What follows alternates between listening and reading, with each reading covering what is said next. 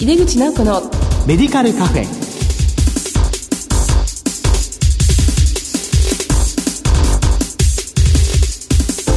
こんばんは。帝京平成大学薬学部の井出口直子です。井出口直子のメディカルカフェ。この番組は医療を取り巻く人々が集い語らい情報発信をする場です。今薬剤師は患者さんの減薬処方整理などポリファーマシー対策に取り組んでいます今月の特集テーマはポリファーマシー対策と退院時薬剤情報提供書です。この後ゲストにご登場いただきます。どうぞお楽しみに。井出口直子のメディカルカフェ。この番組は武田手羽の提供でお送りします。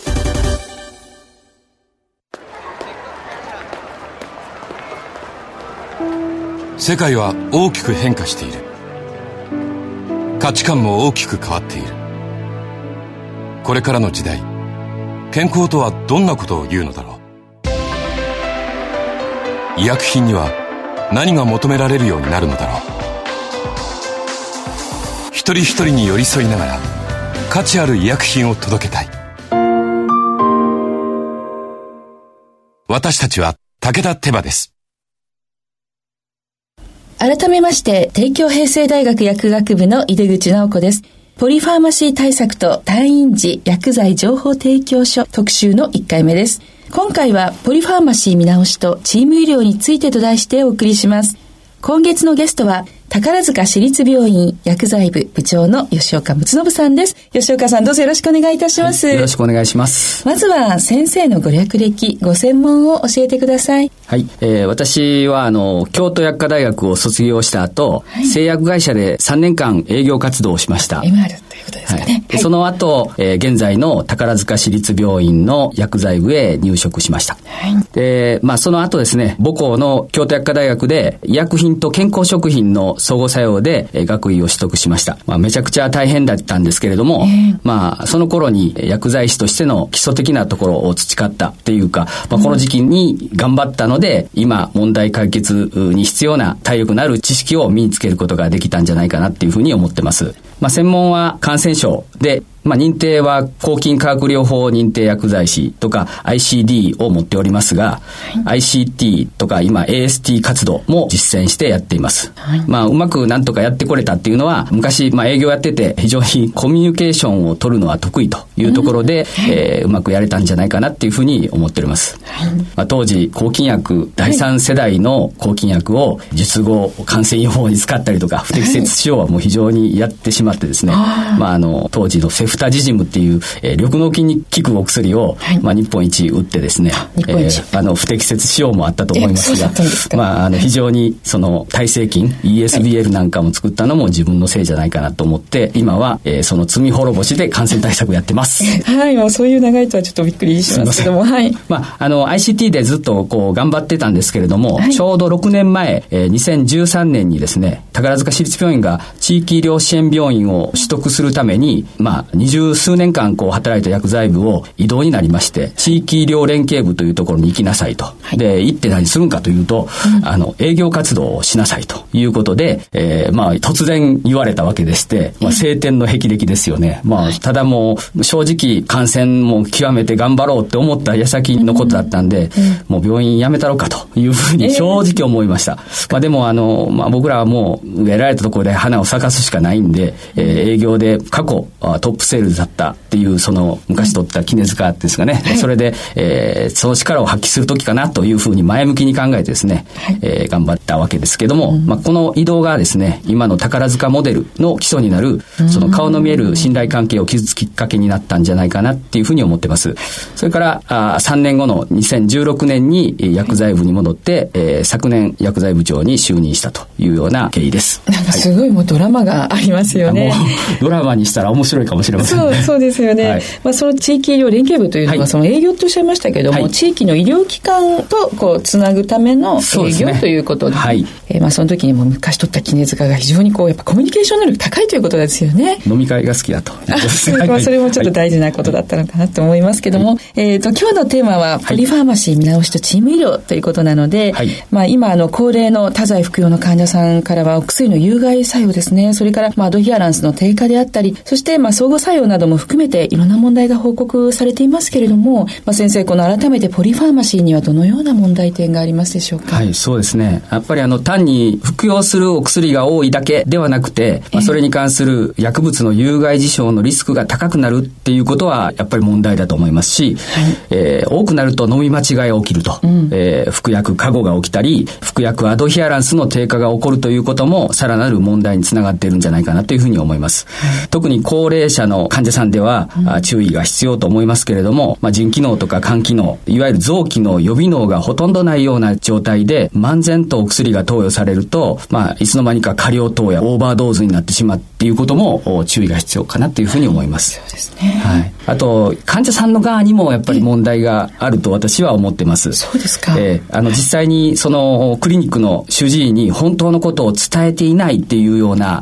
ケースがやっぱり往々にして見られます。えー、処方されたお薬が飲めていないのにもかかわらず、家にたくさん残っているのにもかかわらず、まあ先生にはいい顔して叱られるから嘘をついて飲んでいると。伝えて、はい、えー、その医師が誤った判断をして、さらにお薬が増えるというようなことは結構見受けられるというふうに思ってます。えー、また日本はフリーアクセスで、これはいいことなんでしょうけれども、いろんな医療機関に自由に受診できますので、まあ、それぞれの医療機関にかかっているけれども、実際にその、どこのクリニックにかかってるっていうことを伝えていないっていう、で、お薬手帳も別々に持ってるなんていうことはよくあってですね、えー、それが重複投与の原因になって、不適切の状態に陥っているということもあるんじゃないかなというふうに思います。本当ですよね。はい、もう様々な要因がもう絡み合って、まあ、非常に大きな問題で、もうここ数年、まあ、いろいろ動きがあると思うんですが、まあ、これにやはり薬剤師というのはもう積極的に非常にこう重要な役割を担っていると思うんですけども、この適切でね、安全な薬物療法を目指して、薬剤師はどのように関与していくことが有用でしょうか？そうですね。医師はやはり病気を診断して、その症状とか疾患に対して、薬の最善の効果を引き出そうと期待して全力投球をされるわけですけども、え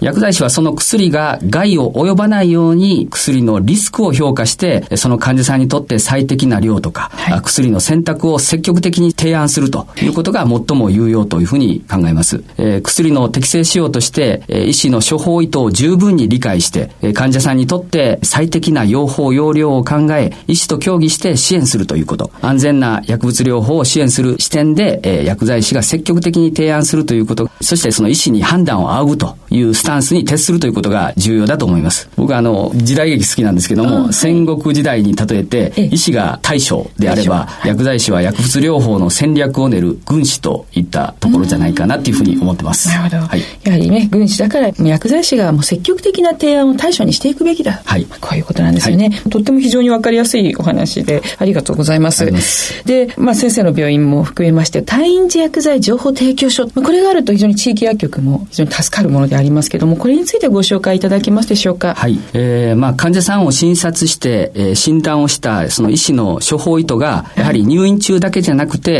在宅に戻っても、まあ次に引き継ぐ医師に正確に情報が伝わって共有できると。はい、でその後、えー、症状に応じてクリニックの先生も対応できるということが、やっぱり今の地域完結型医療では不可欠じゃないかなというふうに思います。はい、で、かかりつけ医と病院の主治医というのは、診療情報提供書というもので情報をやり取りしておりますけれども、うん、実際には、その診療情報提供書には薬についての内容がほとんど書かれていないということが多いことを、まあ実際に地域連携部で仕事をした際にですね、知りました。私が外回り、病院長とか副院長を一緒に挨拶回りをクリニックの先生を訪問する際にですね、そのクリニックの先生からの言葉ですが、病院薬剤師が手紙をそのクリニックの先生に書いた時に、えー、すごく絶賛してくれてですね、病院薬剤師がこんなことまでしてくれるんやったら、すごいありがたいという、素晴らしいというようなことを言ってくれたことがありました。まあ、これはもう私の中でターニングポイントになったわけですけども、はい、まあ、当時、私、その地域医療連携部の私の仕事っていうのは、その訪問していない病院にいるときはですね、はい、えー、退院支援で、えー、その薬剤整理を行うと。うん、そして、えー、病棟担当薬剤師、まあ、若い薬剤師ですね、えー、そういうどうやってお薬を整理していくかということも指導を行っておりましたけれども、はい、えー、実はこんな症例がありまして、手術で、はい、一足腎、まあ、片腎になった、はい、あ患者さんが、うん、まあ腎臓の機能が著しくこう低下してですね、で、現行で出されてた持参薬ですね、そのお薬を継続すると、やはりリスクが伴うと。できれば薬剤を変更して検討していただければ幸いですっていうような内容をですね、提案も含めて、えー、手紙にしたことがあったんですけれども、もちろん、あの、病院の主治医の許可を得てですね、送ったわけですが、クリニックの先生の反応を見てですね、まあ、確信を持てたことが、まあ、スタートになったんじゃないかなと。私、薬剤部に2016年に戻ったわけですが、それ以降は、やはり退院時には、まあ、入院時の処方経緯とか、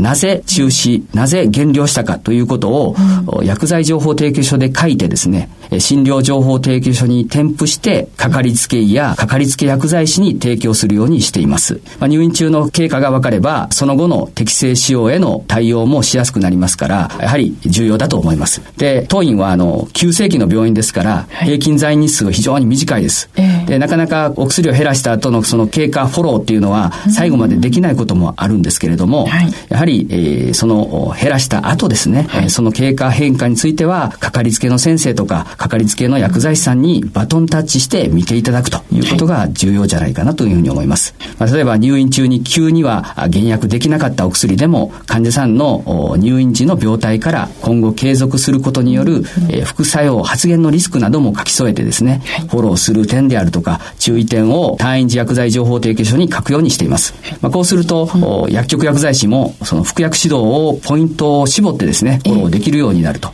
いうことで、これが私狙いだと思います。はい。はい。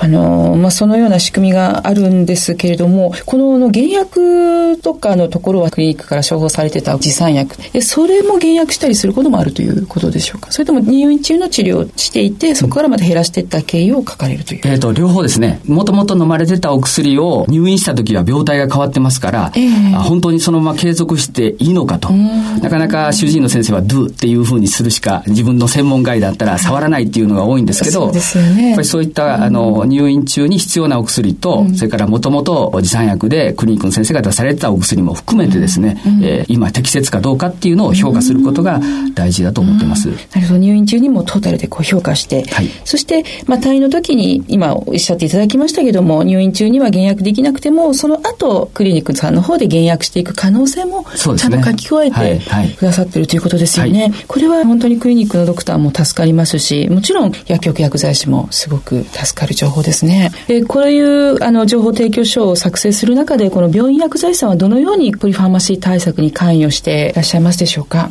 そうですね。まあ入院中の病院薬剤師の仕事っていうのは薬剤管理指導っていうのがもう一番中心になると思うんです。これはもう言うまでもありませんけれども、はい、ちょうど去年の診療報酬でも評価された入退院支援、まあ要となるところの入院時と退院時のお薬の評価だと思うんですが、はい、宝塚市立病院は急性期の病院ですけれども、はい、救急搬送された患者さんの服薬状況とか、はい、その病態がその疾患によるものが、まあその薬剤性によるものかどうかはい、特にその薬剤性によるかどうかっていうそこの可能性をですね、やはり医師に積極的に情報を提供するということは、その医師の最初の診断の助けにもなると思うんですね。そうですね。で、事実、その薬剤性の電解質異常から防湿ブロック、まあ、不整脈をきたしてですね、うん。はい、ICU に搬送された高齢患者さんを以前経験したんですけれども、うん。はい、まあ、原因はなんと、たわいのない普通の胃薬に含まれていたグリチルリチン酸が原因だったんですが、それを長期慢性と投与したために、はい、えー、薬剤性のギアルドステロン症で、えー、まあそういったことに陥ったと。はい、で、薬歴の聴取、うん、そして問診からですね、まあ情報を収集して、うん、えー、薬剤師の助言がですね、まあ診断につながった症例でもありました。はい、まあそして、まあ患者さんの病態が、あの、大体落ち着いて ICU も出ることになるんですが、もうなんともうお薬をやめるとですね、みるみるうちに治ってですね、えー、まあ処置はしたんですけれども、うん、まあ持参薬、じゃあ再開するかっていうことになるんですが、まあそこで薬剤師がやっぱりちょっと待ったと。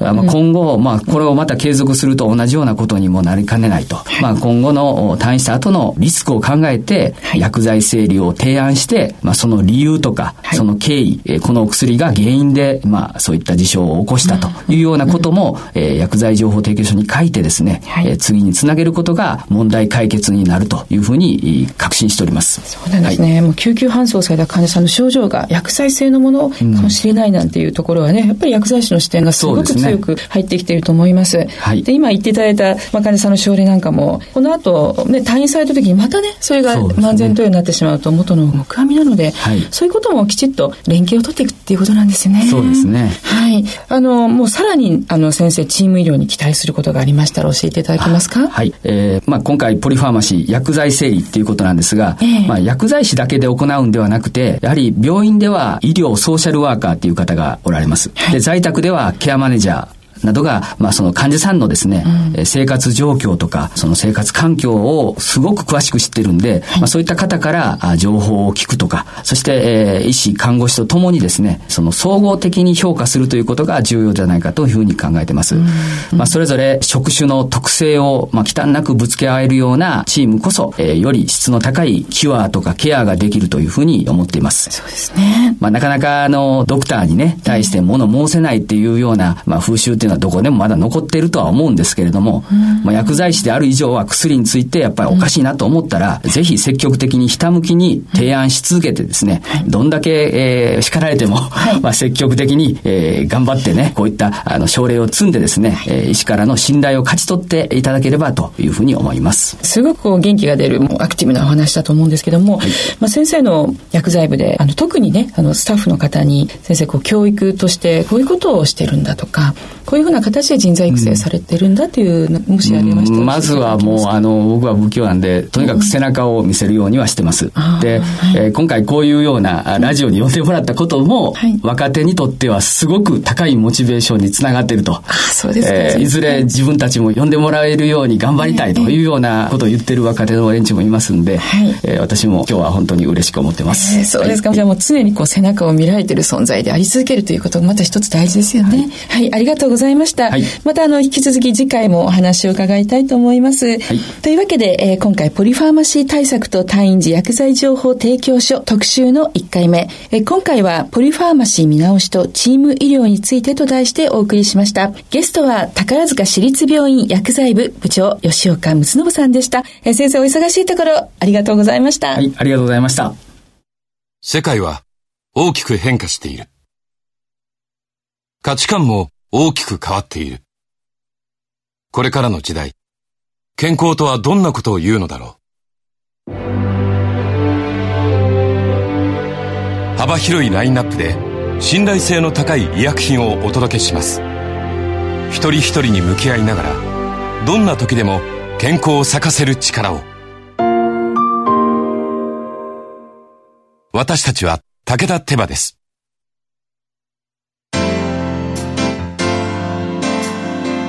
いかがでしたでしょうか。この番組の収録後に吉岡先生は薬剤部から地域連携部に異動になったことこそ病院では見えなかった高齢者の服薬の問題点と薬剤師のなすべき役割が見えたとおっしゃっていました。えこれが次回お話しいただく宝塚ならではのシステムの構築につながったのですね。次回も吉岡先生にお越しいただきまして退院時薬剤情報提供書についてさらに詳しく伺います。さてこの番組は放送後でもラジコのタイムフリーやポッドキャストでお楽しみいただけます。ラジコはスマホやタブレット PC さらにはスマートスピーカーなどからラジオ番組をお聞きいただけるサービスです。毎月第2第4木曜日夜11時30分から放送中の井出口直子のメディカルカフェ。次回は5月23日の放送です。それではまた帝京平成大学の井出口直子でした。井出口直子のメディカルカフェこの番組は武田手羽の提供でお送りしました。